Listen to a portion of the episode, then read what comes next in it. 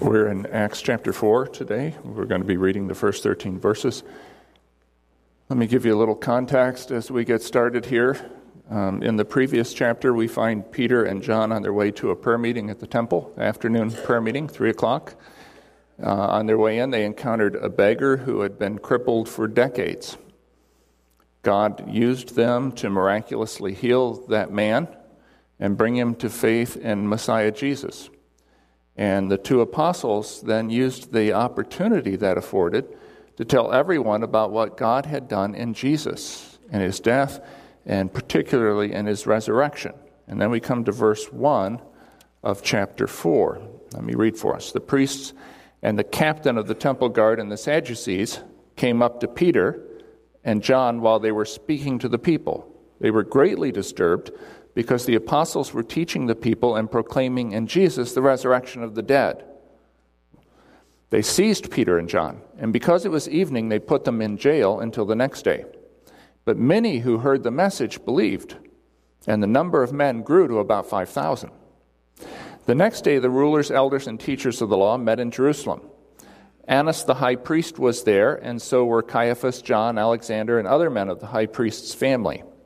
They had Peter and John brought before them and began to question them. By what power or what name did you do this? Then Peter, filled with the Holy Spirit, said to them, Rulers and elders of the people, if we're being called to account today for an act of kindness shown to a cripple and are asked how he was healed, then know this, you and all the people of Israel. It's by the name of Jesus Christ of Nazareth, whom you crucified, but whom God raised from the dead that this man stands before you healed. He is the stone you builders rejected, which has become the capstone. Salvation is found in no one else, for there is no other name under heaven given to men by which we must be saved. When they saw the courage of Peter and John and realized that they were unschooled, ordinary men, they were astonished. And they took note that these men had been with Jesus. This is our third week of the Bold Faith Initiative. And I want to start by repeating something I've already said about the word bold and then add something about the word faith. Don't try to be bold, try to be authentic. Authentic people always look bold to those around them. And about the word faith, don't try to get faith. That is really a waste of time. Try instead to be real with God. Open your life to Him, clear away any obstructions, any habits or sins that close you off to Him, and then your faith will start growing. And it'll grow quickly. In our text, Peter and John didn't set out to be bold. They didn't leave the house that morning determined to do great works for God. But they were committed to obeying Him and they did love to tell people about the Jesus who had so rocked their world. Had you asked Peter's and John's friends if they had bold faith, they would have said, Do they ever? But Peter and John weren't thinking about being bold. They were just living in company with Jesus. If we do the same, people will say that we have bold faith too. In verse 1, the priest and the captain of the temple guard and the Sadducees came up to Peter and John while they were teaching. The word translated came up is used in other contexts where it expresses antagonism or hostility. These guys weren't driving the welcome wagon. Jesus once told the apostles that if people persecuted him, they would persecute them as well. Here we see that coming true. In fact, this is almost a replay of what happened months before when Jesus himself stood in these same temple courts teaching. Luke writes about that in chapter 20. One day, as he was teaching the people in the temple courts and preaching the gospel, the chief priests and teachers of the law, together with the elders, came up. It's that same word that expresses hostility to him. The captain of the temple guard, mentioned in verse 1, is also mentioned in the Gospels. It's possible, I think it's likely even, that this is the same man who led the mob that arrested Jesus in the Garden of Gethsemane. If that was the case, we can imagine how Peter and John felt when they saw him approaching. They'd been in Gethsemane that night, they knew this man. They knew what he was capable of. Verse 2 says that these people were disturbed. The word means something like pained or annoyed because the apostles were teaching the people and proclaiming in Jesus the resurrection of the dead. Now, we've already been told that these are Sadducees. The priests were largely Sadducees. Sadducees didn't believe in the resurrection, nor did they approve of lay people teaching in the temple. And tasked as they were by their Roman overlords with keeping peace, they especially didn't approve of large, noisy crowds like the one that had gathered. Crowds led to riots, and riots led to uprisings, and uprisings led to the downfall of high priests and their privileged inner circle. Jewish law dictated that high priests served for life. Once you became high priest, you would be high priest until you died. But under the Roman occupation, there was something like 20 high priests in 50 years. Whenever the Romans were displeased, the high priest was deposed. And that was reason enough for these men to be disturbed. Now, verse 3 tells us that they seized, that's a really strong word in Greek, they seized Peter and John and put them in jail. The next day, the rulers, elders, and teachers of the law, he's talking about the Sanhedrin, these are the three groups that constituted the Jewish high court, convened, and on the docket was the question of what to do with the apostles. Does it surprise you at all that these men viewed the gospel as a threat. But the gospel is a threat to the status quo, whether political or personal. The gospel threatens to change society and it threatens to change us. It confronts us with a Jesus who claims to be our Lord and the Lord of Lords. The gospel's always been viewed as a threat. And politicians the world over have responded to that threat in much the same way for millennia. They put Christians behind bars. But all over the globe, jails and prisons have served as incubators for growing the faith. That was true in the first century, it's true today. These men could lock up Peter and John, they couldn't lock up the gospel. So, verse 4 many who heard the message believed, and the number of men grew to about 5,000. I love the fact in a couple chapters we find out that many priests, people who belonged to the same group and party as these men, had come to believe in Jesus as well. Now, verse 6 lists by name some of the high ranking leaders who sat on the Sanhedrin. Luke calls Annas the high priest, which is interesting because he had been removed from office years earlier but he was the power broker par excellence. His hands pulled the strings in Israeli government for decades. Caiaphas, who's mentioned, was high priest when Jesus was killed, and he was Annas' son in law. The John mentioned here was probably his grandson who would later become high priest. The family of Annas was a dynasty in Israel's politics. Seven high priests came from that family.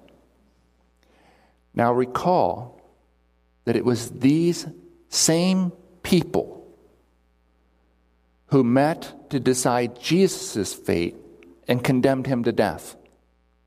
Peter and John were brought before them. The Greek is something like stood them in the midst, that is, in the dock, just as Jesus had been. Here they were facing the same unjust judge, the same corrupt court, and the same power hungry autocrat that their master had faced. When Jesus was arrested, Peter followed him, you may remember, right into the palace of the high priest. I think intent on freeing him. And I believe that that short, short sword that he showed in the garden, he still had. But on that night, Peter had tried to be bold, and what happened? He quailed. He denied Jesus three times. He saved his own skin, but almost lost his own soul. That's what comes from trying to be bold rather than trying to be real. But this time is different. Peter's no longer trying to prove himself. He's not thinking about being bold, and yet he's as bold as a lion. The difference, you find it in verse 8. Peter is filled with the Holy Spirit. The obstructions have been cleared away. He's connected to God and he has a power in his life that he didn't have that first time. Jesus had warned his disciples that they would be dragged before the courts. But he promised them that when that happened, the Holy Spirit would give them words to say. Whenever you're arrested, this is Mark chapter 13, right, right before Jesus himself was arrested. Whenever you're arrested and brought to trial, don't worry beforehand about what to say. Just say what is given you at the time, for it's not you speaking, it's the Holy Spirit. Here we see that promise being fulfilled. Look at the wisdom and the boldness that the Holy Spirit inspires. Peter doesn't display any defensiveness. Instead, he's on the offense. I love how he addresses the Sanhedrin in verse 9. He says, in effect, I'm not sure why we're here. But if we were arrested and thrown in jail and dragged before this court because we shown kindness to a cripple, you know, that had to smart. Old Annas could feel the blood rising to his face. A few months before, when he was trying to be bold, Peter ended up denying that he knew Jesus at all. Everything is different now. He says, verse 10 Know this, you and all the people of Israel, it's by the name of Jesus Christ, Jesus Messiah of Nazareth, whom you crucified, that this man was healed. By now, Annas' blood is boiling. Who did these Galilean nobodies think they were? Back in verse 7, when the court began their inquiry, they asked, By what power or name did you do this? The Greek sentence is written to emphasize the word you. You, you country bumpkins, you fishermen, how did you do this? Well, Peter tells them how they did this through the name of Jesus. One moment, Peter's crediting Jesus for the crippled man's healing, and the next, he's blaming the court for Jesus' wrongful death. Verse 10 You crucified Jesus. Verse 11 The stone you builders rejected has become the capstone. Later, the court's going to complain that these men are trying to put the blood of Jesus on them. Well, that's right where it belonged. You really want to know how this miracle was done? It was done in the only name, verse 12, under heaven, given to men, by which we must be saved. Now look at verse 13. When they saw the courage of Peter and John and realized that they were ordinary, unschooled, ordinary men, they were astonished and they took note that these men had been with Jesus, or literally that they were with Jesus. That's how they stand undaunted. And that's the secret of bold faith and bold obedience. Spending time with Jesus, not an idea of Jesus, not even the ideas of Jesus, but with Jesus himself, which is still possible. Now, the Sanhedrin must have been furious. Their blood pressure is rising. what are they going to do? Everyone, verse 14, could see the man who had been healed standing there with them. An outstanding miracle had been done, verse 16, and there was no denying it. But they could try to nip this thing in the bud. So they called Peter and John back in and threatened them, commanding them not to speak or teach in the name of Jesus. That same kind of thing, by the way, is happening to Christians today around the Muslim world in the form of anti conversion laws. And Christians are being threatened if you speak in this man's name, you're going to jail. And they do. Look at how Peter and John respond, verse 19. Judge for yourselves whether it's right in God's sight to obey you rather than God. For we can't help speaking about what we have seen and heard. He didn't back down one inch. That's bold obedience. But notice again that the emphasis is not on boldness.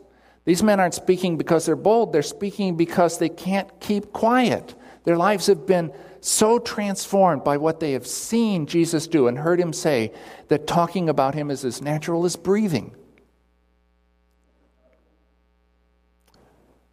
I've been in church families where the preacher is always urging people to go out and witness. And, and I think that's appropriate.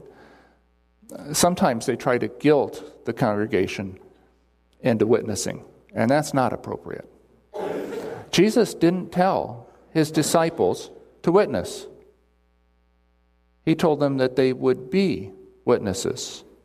when the Holy Spirit came upon them. Jesus would be so much a part of their lives that they would naturally speak about what they had seen him do and heard him say. Sometimes people are terrified of talking about Jesus because they're rarely seeing or hearing Jesus do anything in their lives. So the best they can do is talk about ideas, not about a real person.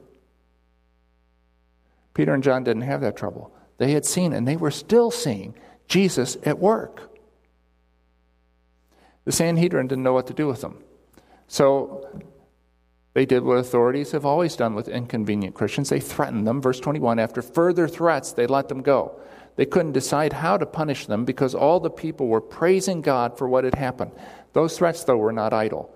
In the next chapter, the apostles are back in jail.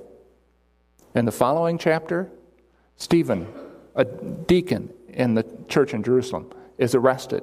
In the chapter after that, he's executed, and a wave of persecution breaks out against the church. Families were forced to leave their jobs, flee their homes, live as refugees. In a world that defies God, obedience can be costly.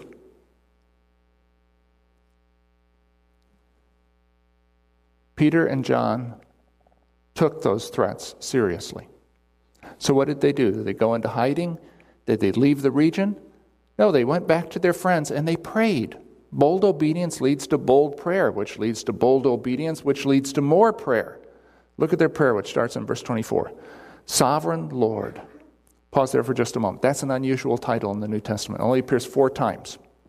It comes from the Greek word despotes, from which we get our word despot. It connotes God's complete ownership over his people. God, these early Christians knew, can do with us whatever he pleases. Does that worry you? When you hear that God can do whatever he pleases with you, do thoughts of suffering and loss come to your mind? If they do, you've got God all wrong. Yes, he can do with us whatever he pleases. But stop for a moment and ask what pleases him. It pleases him to save, to build up, to love, and to conform his people to the image of his Son for their great good and his endless delight. You never have to be afraid of what pleases God. It won't be bad for you. The disciples' prayer begins with praise and it rests on Scripture, which is a wise policy for us to follow. They remember as they pray that God is unstoppable. And then they make their request. And their request is not for their safety, it's not for their enemy's destruction. They leave God to deal with the threats, verse 29. And what they ask is this Lord, give us boldness to speak your word. In fact, the NIV says to speak your word with great boldness, literally with complete boldness or complete openness. The next verse does not so much express a request as the NIV phrases it, as it does an assumption. It might be better translated Enable your servants to speak your word with great boldness as you stretch out your hand to heal and perform miraculous signs. In other words, they're not demanding God to act in miraculous ways, they're expecting Him to. They went back to their jobs and their friends and their homes, expecting that God was already at work in those places and that He would act and those actions would support their words. The result of the prayer scene in verse 31 after they prayed, the place where they were meeting was shaken. And they were all, not just the church leaders, they were all filled with the Holy Spirit and spoke the word boldly. Whenever God has worked powerfully in His church throughout history, it has not been the leaders alone who speak His word boldly, the entire church does. In fact, one of the ways to figure out whether some powerful thing in a church is happening because God is at work there, or if it's happening because human emotions are in play, is to see what the children do. When the children are affected and they too speak God's word boldly, it's evidence that this is an authentic work of God. The place where they were met, where they were meeting was shaken. I suppose that's meant to be taken literally. They felt the earth move. The fourth century Bishop John Chrysostom said, The place was shaken, and that made them the more unshaken. God, who shakes the powers of heaven, was at their right hand. Therefore, they would not be moved. Billy Graham once said, Courage is contagious. When a brave man takes a stand, the spines of others are stiffened. The courage of Peter and John emboldened their friends. Bold faith led, as it always does, to bold obedience, which led to bold prayer, which led, verse 32 through verse 36, to bold sacrifice. But that's next week's sermon.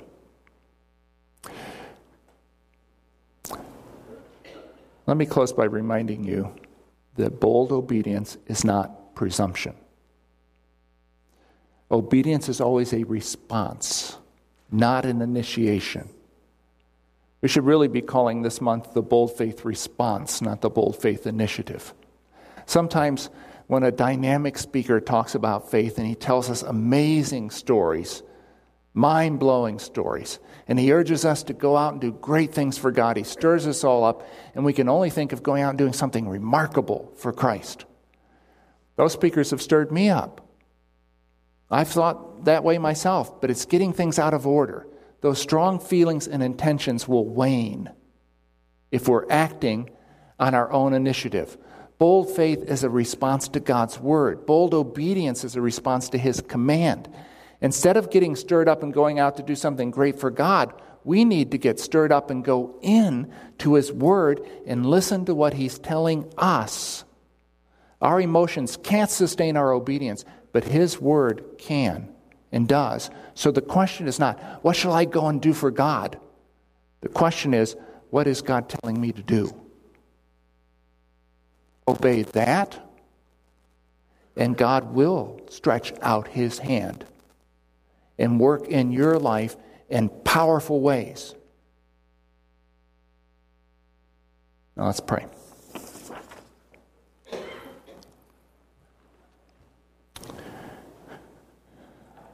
I pray